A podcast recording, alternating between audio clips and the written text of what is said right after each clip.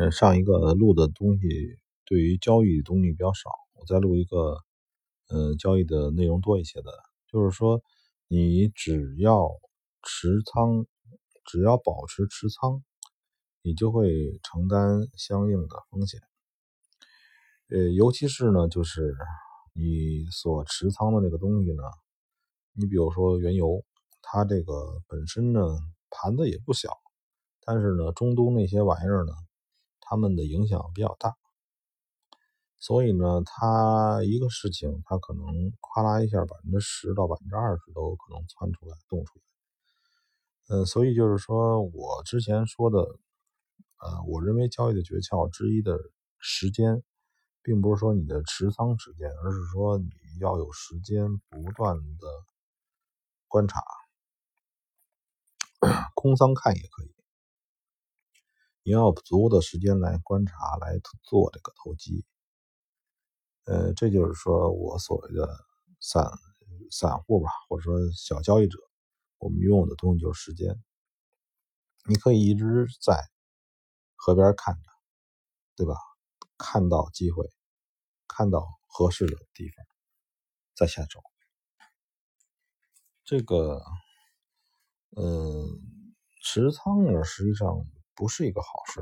对于这个这种大杠杆交易东西呢，大杠杆没有规律的东西，你可以认为它没有规律，因为有可能第二天哪怕有多少多少分之一的几率忽然大的暴跌暴涨，对吧？它也有可能。但是你一旦持了这种大杠杆的仓，这里头这是个矛盾的事情啊，就是。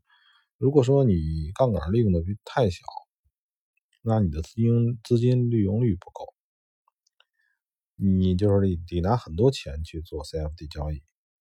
如果说你资金杠杆资那杠杆利用率太高呢，你对这个波动又感觉太敏感。呃，反正是如果说对于这个外汇来讲，那种一百倍以上的杠杆。呃，你可以用到，而且它平时的时候外汇的波动只有百分之一到百分之二，这种玩意儿，我认为啊，就是你的持仓，嗯，你的长时间持仓会给你带来，嗯，意想不到的坏处，真的。嗯，按照有些理论来讲呢，你可以小仓位的长时间持仓。并且中间呢可能会有一些调仓，这是可以的。但是呢，你想没想过，其实，嗯，如果说能够办到达到一种状一种一种能力或者一种方式，你可以稍微的重仓，短平快，就像这个以前中国队打乒乓球这种方式的，就是我非常短非常快，然后呢，我的盈利非常可观。就是达到这种状态，而且那个我不去承担持仓的时候面临的任何我不知道的未知的风险，因为当你睡去，当你隔了周末，这些不可知道、不可知的事情，对于国际的是是这个这个这个这个汇率来讲，随便窜动个几百点很正常。那这个时候呢？你如果说再有仓位，呃，利用杠杆利用的比较高的情况下，你可能会吃挺大的亏。嗯，这个今天呢看的这个这个内盘期货，感觉挺搞笑。以前呢，我就我又用那软软件那个文华，它开始收费了，而且那个这个期货公司呢。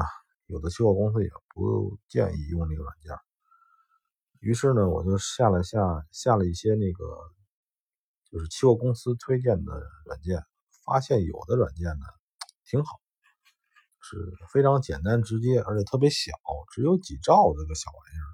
这我说在电脑上装的东西啊，也不错。就是，呃，我体会到就是说这个。作为交易终端的软件呢，像 MT 四，呃，在这个国际的软件里边也有一定优势。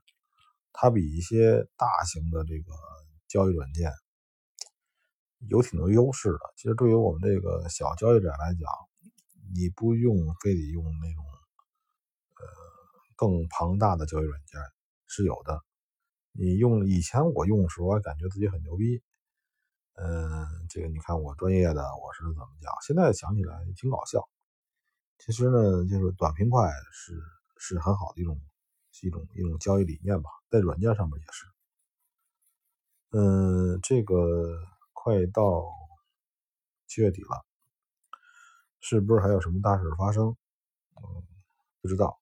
但是黄金呢，我看呢，嗯，涨得有点偏多，但是呢，我还是不做空，只是说，呃，我对黄金的这个短线要更短，别的东西。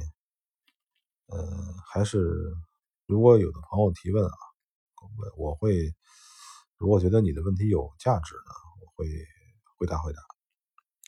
因为有些东西呢，实在是嗯太没意思的东西，我也不回答。